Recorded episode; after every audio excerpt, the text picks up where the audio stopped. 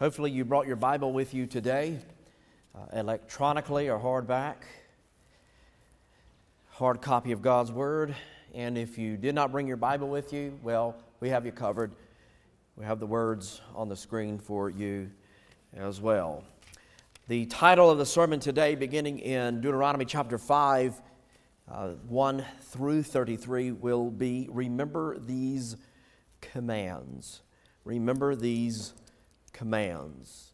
And the word of the Lord says, And Moses summoned all of Israel and said to them, Hear, O Israel, the statutes and the rules that I speak in your hearing today, and you shall learn them and be careful to do them. The Lord our God made a covenant with us in Horeb. Not with our fathers did the Lord make this covenant, but with us who are all of us uh, here alive today. The Lord spoke with you face to face at the mountain, out of the midst of fire, while I stood between the Lord and you at the time to declare to you the word of the Lord. For you were afraid because of the fire, and you did not go up the mountain. He said, I am the Lord your God, who brought you out of Egypt, out of the house of slavery. Lord, add your blessing to the reading of the word today. Help us to reflect upon your good commandments and help us be drawn to the cross of Calvary. And I pray it today in Jesus' name. Amen. You may be seated.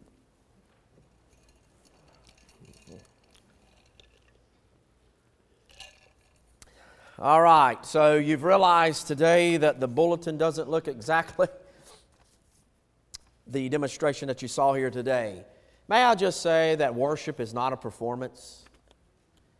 Worship is not a performance. And so sometimes the Lord will lead us in different directions, as He has done here today. And we're thankful that we have a choir and we have a worship team, we have a praise team, and we'll be obedient to the word of the Lord and be obedient to when sometimes when we need to change things up. But you'll also realize that today's sermon will deal with the Ten Commandments or what in the Hebrew language is just simply called 10 words.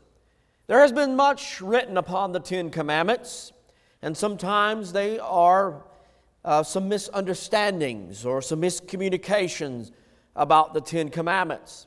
We have heard everything on the spectrum from these laws were only for the Hebrew people to we need them in every public building around the world. So there are extremes on each end. It should send us a quick reminder that there is some baggage when it comes to understanding the Ten Commandments that the Lord God has given to His people. So you might be here today and asking some questions. Are these Ten Commandments for Christians?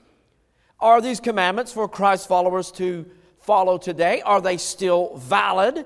How do we see Jesus in light of the Ten Commandments?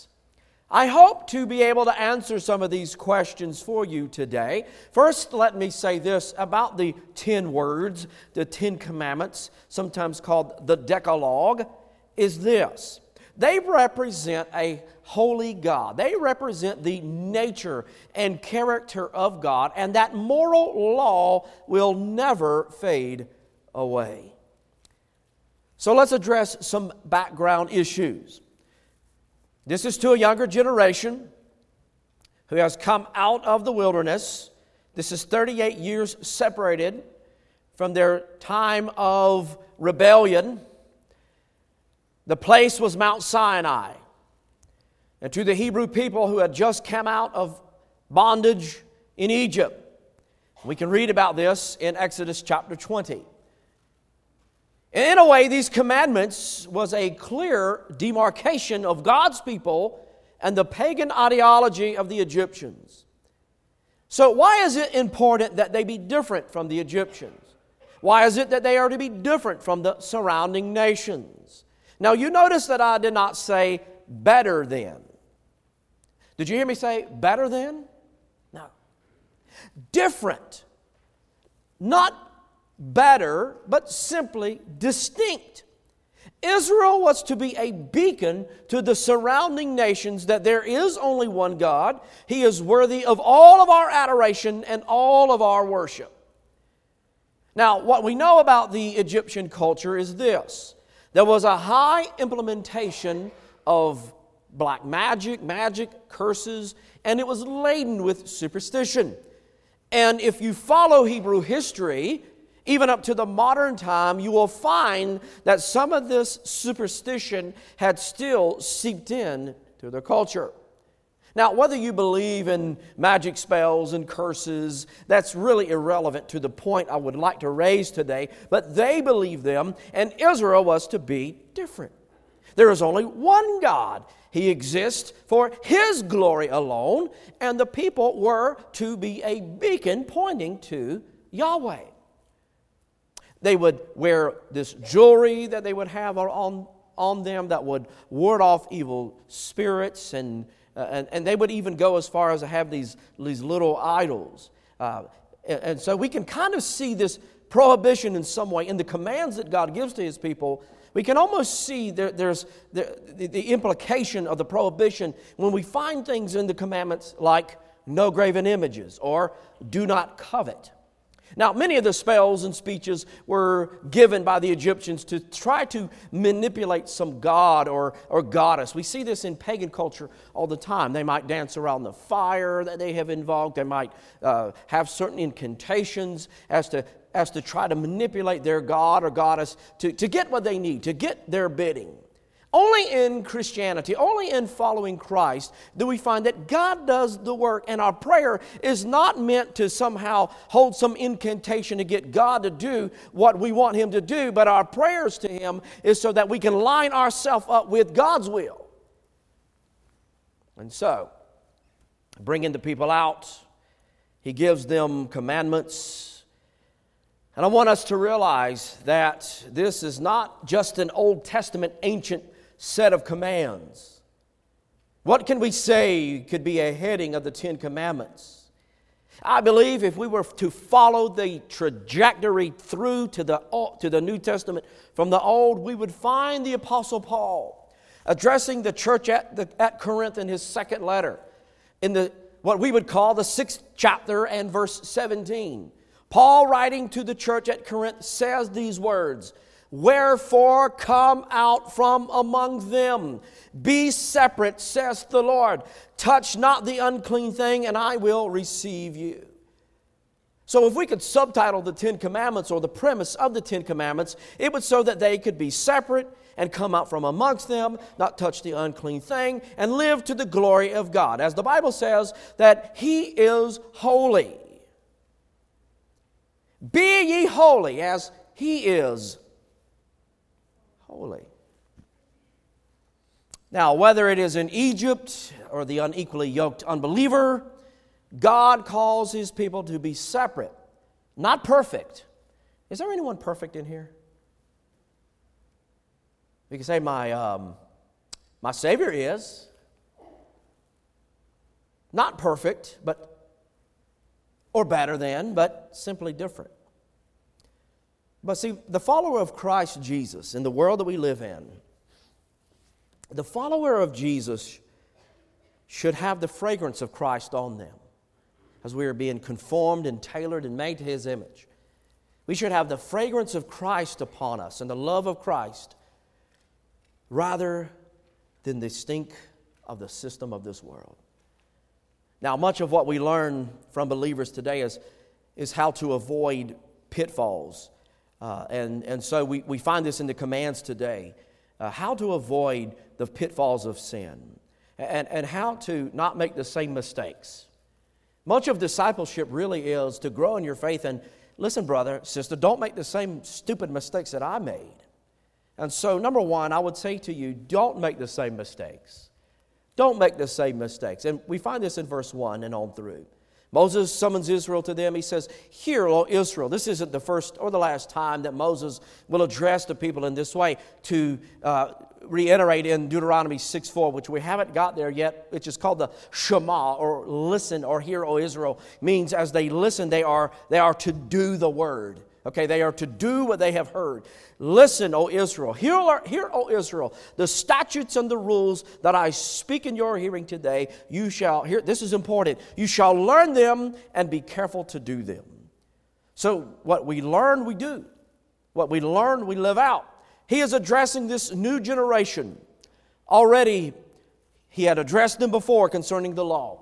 In fact, we find this in chapter 4 and verse 1. Moses says to them, And now, O Israel, listen, hear the statutes and the rules that, that I'm teaching you. Do them that you might live. God has given his commands so that we might, that we, we might prosper and flourish as we worship Him and live in community one with another. His rules or His statute is not to harm us, it is not to do us harm. He is not some overbearing tyrant who has imposed some commands or rules upon us so that He might hoard His power and authority over it. No, it is so that we could worship Him with all of our heart, love Him with all of our heart, and love our neighbor as ourselves. And so, He says to them as He gathers them in, Hear, O Israel says, Do you want to flourish as a human being?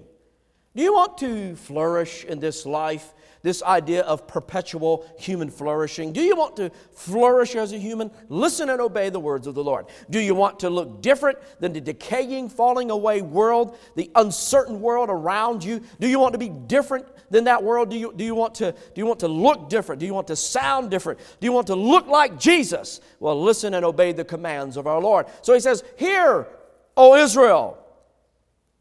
And by the way, this is more than just listening, it is more than just comprehending. You might understand what I'm saying today in the Word, and you might say, I, I hear you, brother. You might even comprehend what I'm saying to you today as well. Oh, I know the commandments. But, uh, I'm, I'm going to ask you this. You don't have to raise your hands. Just keep it to yourself, okay? I'm not here to embarrass anybody. At Exodus 20, Exodus 20 is the giving of the Ten Commandments. Okay, don't have to raise your hand. But how many in here can recite the Ten Commandments by heart? How many can say, I know the commandments, I know them by heart? I could say, I could say that I know that I, that I know them. But let me go a little bit further and say we can know them and we can listen to them, but it is putting it into practice. It's easy for me to say to you, love your enemy or forgive your brother. We would say, Yes, amen, brother, I believe that 100%. I want to love my enemy. I want to forgive my brother. I have a burden for the unbeliever. I want to share the gospel that Jesus is alive and he wants to take your sin upon himself. I want to love you. But it's much more challenging practicing that in your life. And I believe if we are honest with ourselves, we would say, Amen. But then Moses says, I want you to learn them and be careful to do them. See, God made a covenant with us at Horeb, he says.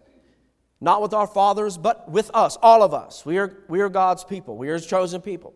And we are here alive today. We are His people, not just for our fathers. They're dead, their bones have been bleached in the wilderness. For us. It's a good reminder, though, isn't it? That we are God's people, past, present, and future. Today we have the privilege of coming to the Father through the person of Jesus. I don't have to go there on my own. I don't have to uh, try to approach the holiness of God in my own self. We have the advocate Jesus who does that.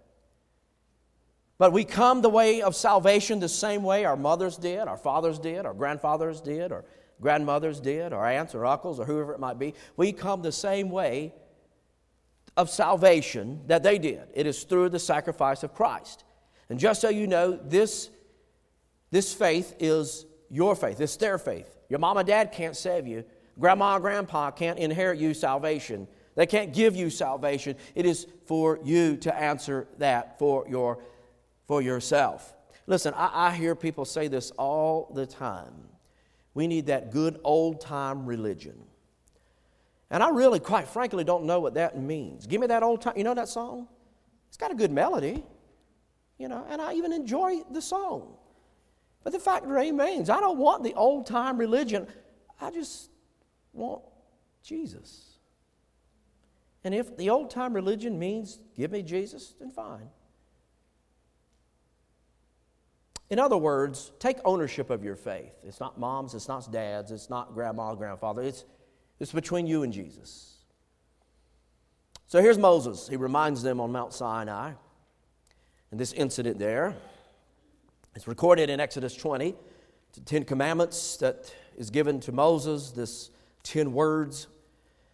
He spoke with Moses face to face on the mountain, out of the midst of the fire, it says. And while I stood, he stood between the Lord and you as a mediator of sorts to declare to you the word of the Lord. You were afraid of the fire, you wouldn't go up on the mountain. And the Lord said, I am the Lord your God who brought you out of the land, out of the house of slavery. It is by his mighty hand. And anyone in here today who has ever claimed the name of Jesus, it is by his might, his righteousness, his hand. It is not of works, lest any man should boast. So here's Moses up on Mount Sinai, Mount Horeb, and the voice of the Lord could be heard and what an absolute fearful thing it would be. This, this fearful sight it must have been to be surrounded by the presence of the Lord, this thick presence of God as the earth felt that it was, it was shaking around them. There was lightnings and a cloud, and, and the glory of God shone about. Even when Moses came down from Mount Sinai, the glory of the Lord had shone on his face. I would imagine the people of Israel at the time, if they had a pair of Oakleys, they would have easily put them on to shield their eyes from the glory of God. We get the freedom today to set under the exposited word of the Lord. But you know what? The pulpit isn't going to go flying off the platform, is it? Your pews aren't going to shake. There's not going to be thunder and lightning in here. There isn't going to be this audible voice from the Lord that would say, Thus says the word of the Lord. But every time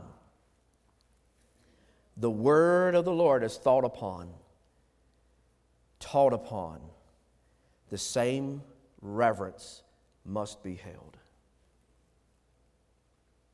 Thus says the Lord.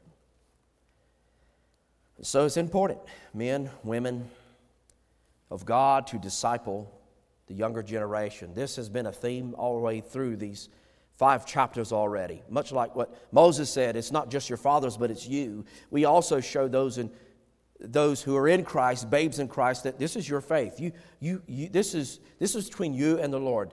And we want to walk with you in your faith. We want to walk with you as you walk with Jesus. And one reason we discipline or disciple is so that they can grow in their walk with Jesus and not be duped by the many, the many things of the world, the many distractions of the world. We want to walk with you so you will not be duped so you would not follow, so you would not stray. Another reason that we uh, disciple is so that we can keep you away from the mistakes that we have made along the way. I don't want my boys to make some dumb mistakes and the same mistakes that I made. I know that we have stories that we tell, and we often chuckle and laugh at some of the stories that I'll tell my boys, but I'll, I tell them because I don't want them making some of the same stupid mistakes in life.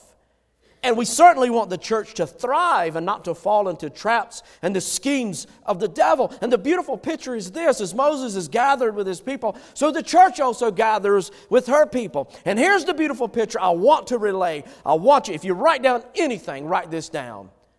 The beautiful picture is this it takes the whole of the church to teach the whole of the church.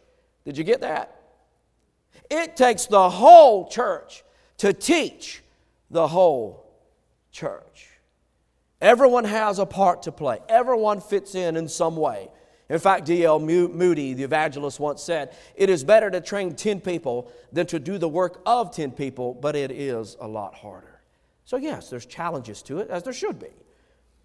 We heard, this, we heard the phrase, it takes a village. Well, I would say it takes a church, right? It takes a church. Now, Moses goes into this reminder of the Ten Commandments, and I'm going to look at those in just a moment. Before we look at them, I want you to notice some variations that are designed for this new generation.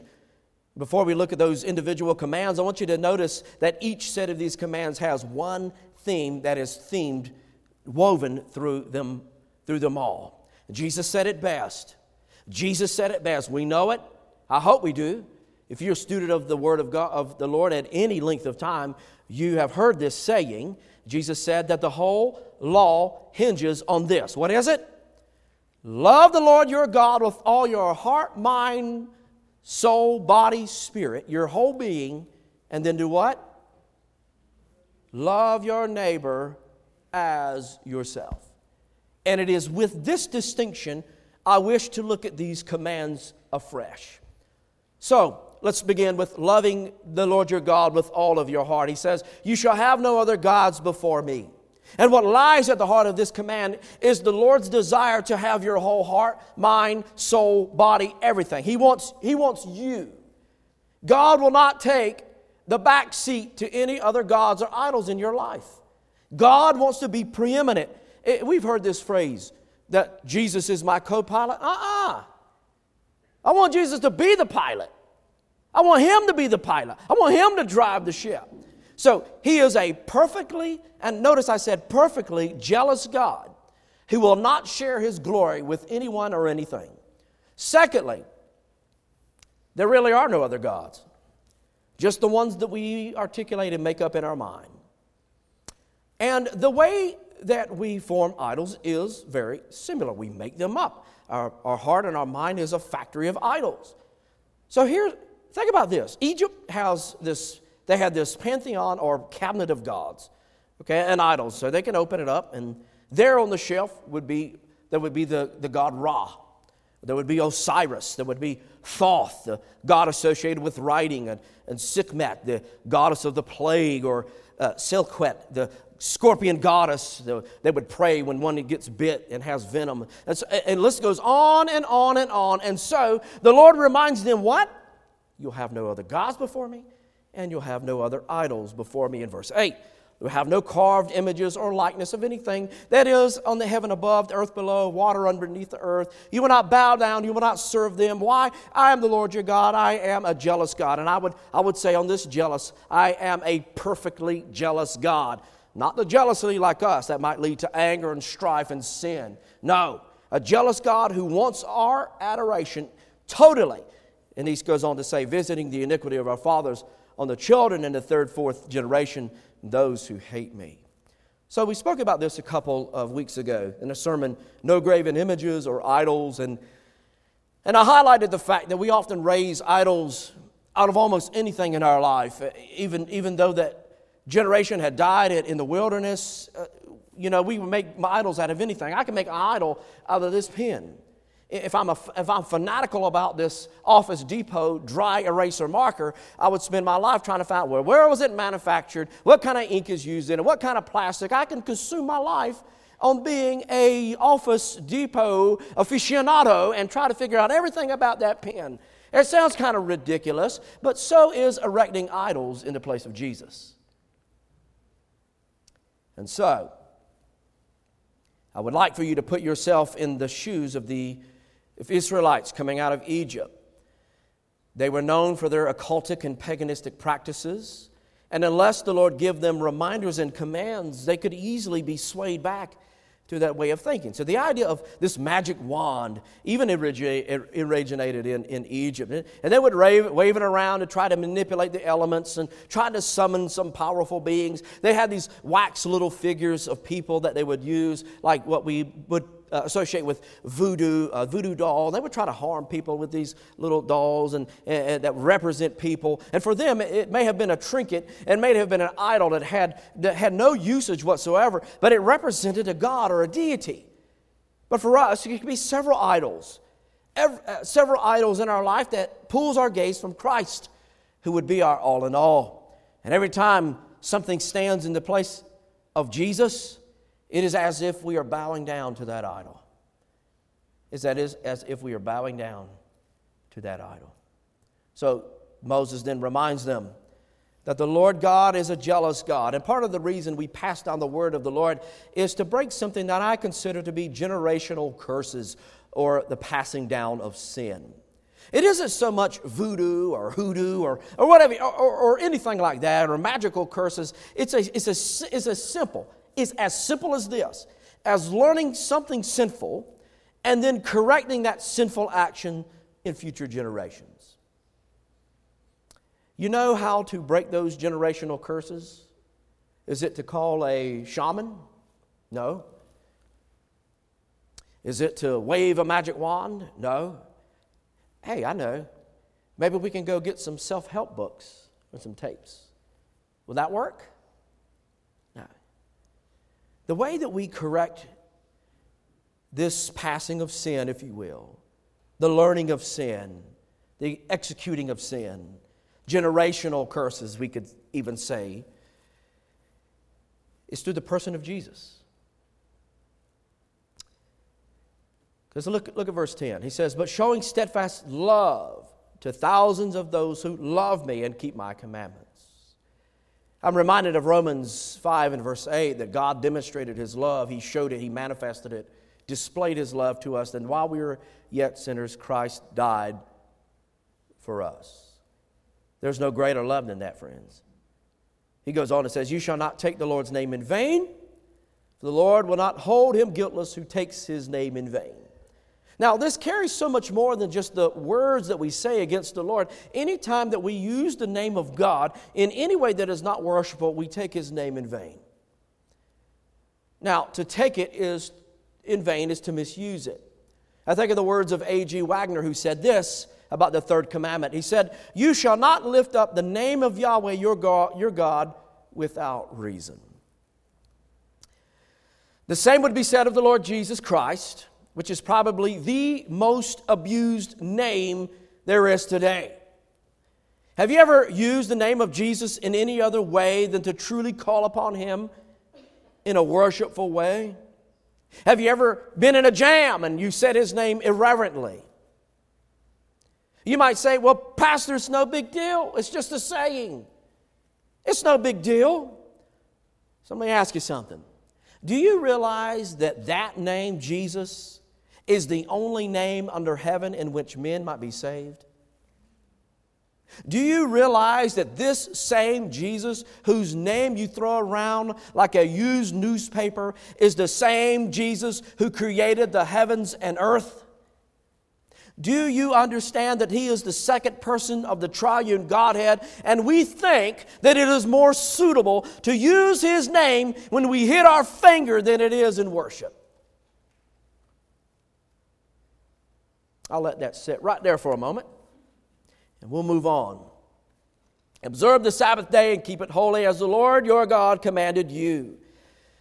This is one commandment that it straddles the two the love the Lord your God and love your neighbor as itself. It, it, it, it is part of either or. This affects both our worship to the Lord and our civility with one another and how we are civil to one another. So, to observe the Sabbath day is exactly what the verse says. I don't know how we get this so distorted, but it says, Six days you shall labor and do all your work. Then on the seventh day you'll rest.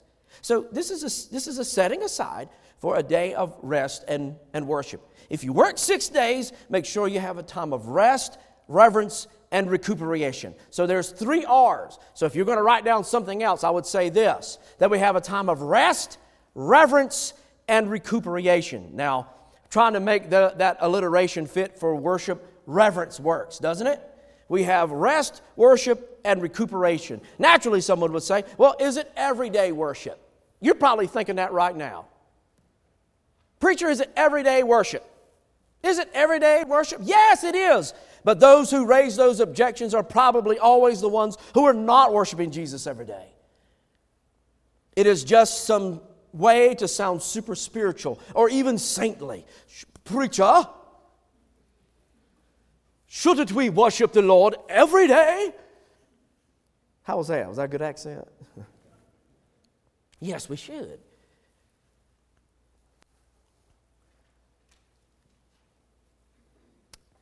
Then it maps out specifically for this generation, for the seventh day is a Sabbath day to the Lord.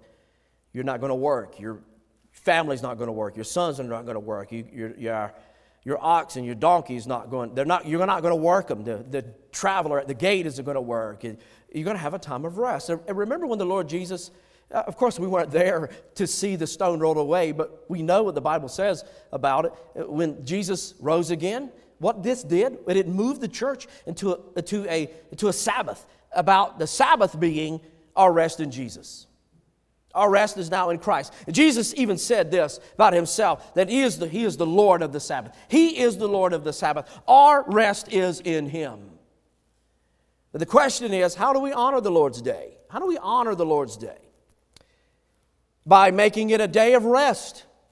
Obviously, by refraining from frivolous conversation and meaningless talk, by entering into a time of teaching and fellowship, self examination, by prayer with other Christians uh, in church, by making it a day of spiritual refreshment and, and physical rest.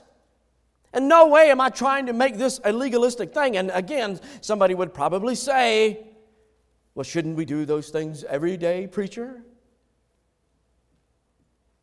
I don't want to make this sound legalistic, but what I mean by this is this. Just because we have an activity or a hobby on a Sunday does not mean that you are in sin. As long as we have spent time in worship and rest with the Lord. Now, you might catch me out front on a Sunday mowing my grass. I know some people have seen me mow my grass, enjoying listening to music. A time, that's a time of rest for me. Now, mowing my ditch might mean something different. Again, much can be compared to idolatry. Is there something keeping you from worship? If so, is it keeping you from worship on the Lord's day, a Sabbath day for us? Now, all the commands are linked in some certain, certain way. So if you break one, chances are you have broken the others. Now, the good thing about this is that we have Jesus Christ, who is our peace, who is our shalom. He is our peace. I'll never forget this. I, remember hearing a preacher stand up on a Sunday morning, and he went on and on and on about people should be in church on Sunday and not, and not at work. And not at work. And to a point, I agree with it. If, a, if you can be off on Sunday, I believe you should worship with your brothers and sisters. It gives you strength, it builds your your Christ, it builds your walk with the Lord, it builds your fellowship. So I believe if you can, at all possible, meet with the believers. Again, the super spiritual, self righteous crew would say, well, shouldn't every day be worship? Shouldn't we do this every day? Now, what makes this so hypocritical is this. After dismissal from the church, this same preacher went to the buffet and was demeaning and insulting to the staff. Okay, do you want me to be in church to worship, or do you want me to work so you can enjoy your mashed potatoes and your fried chicken on Sunday? What shall it be? The point is this there needs to be a day of the week where you have some downtime to worship and refresh. I believe the Lord made us in need of rest, and He certainly made His people in need of worship. He says, You'll remember that you were slaves and I brought you out of Egypt. The Lord your God brought you out by a mighty hand, outstretched arm. Therefore, the Lord your God commanded you to keep the Sabbath. And then, and then lastly, love your neighbor as yourself. So, what do we have? We have love the Lord your God with your whole being and love your neighbor as yourself. So, continuing on these commands, I want you to make a note that love your neighbor is intact here.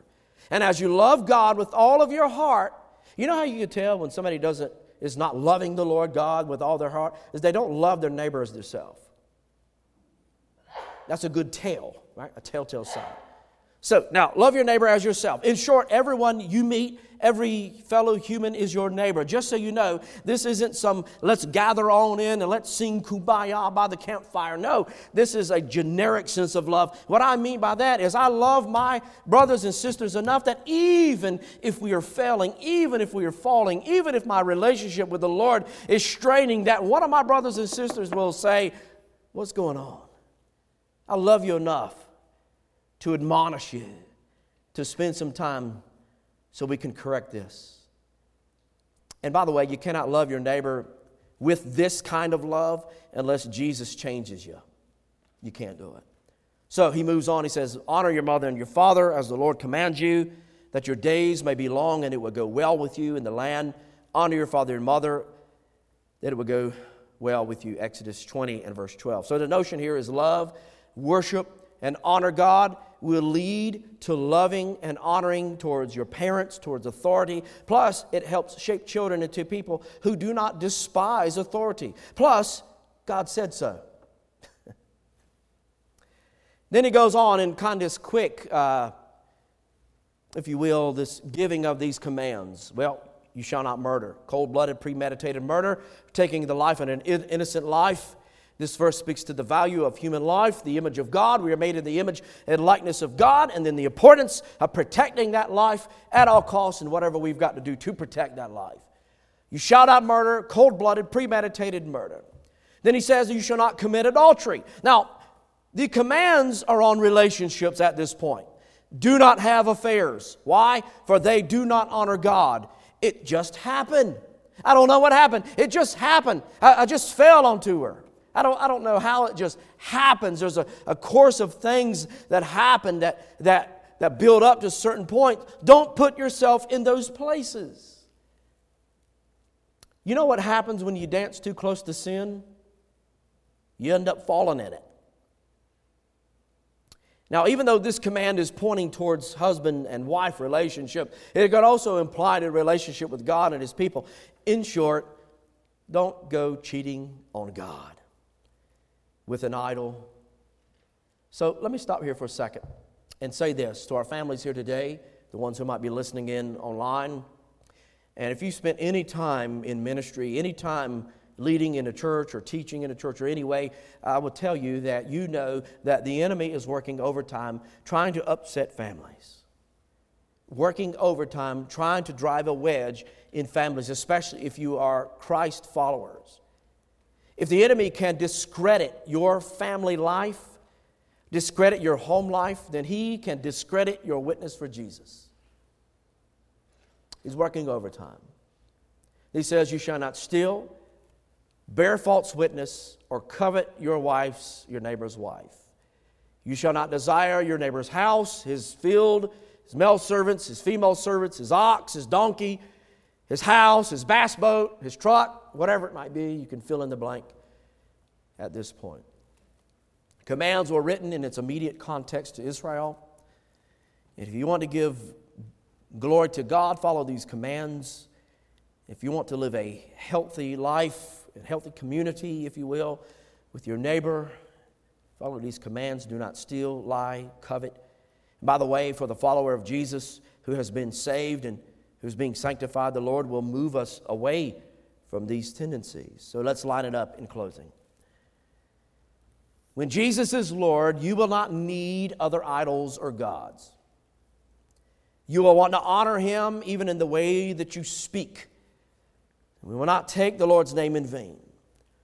When we are following Jesus close and clean, He will change your nature so you will not want to dishonor Him in any way.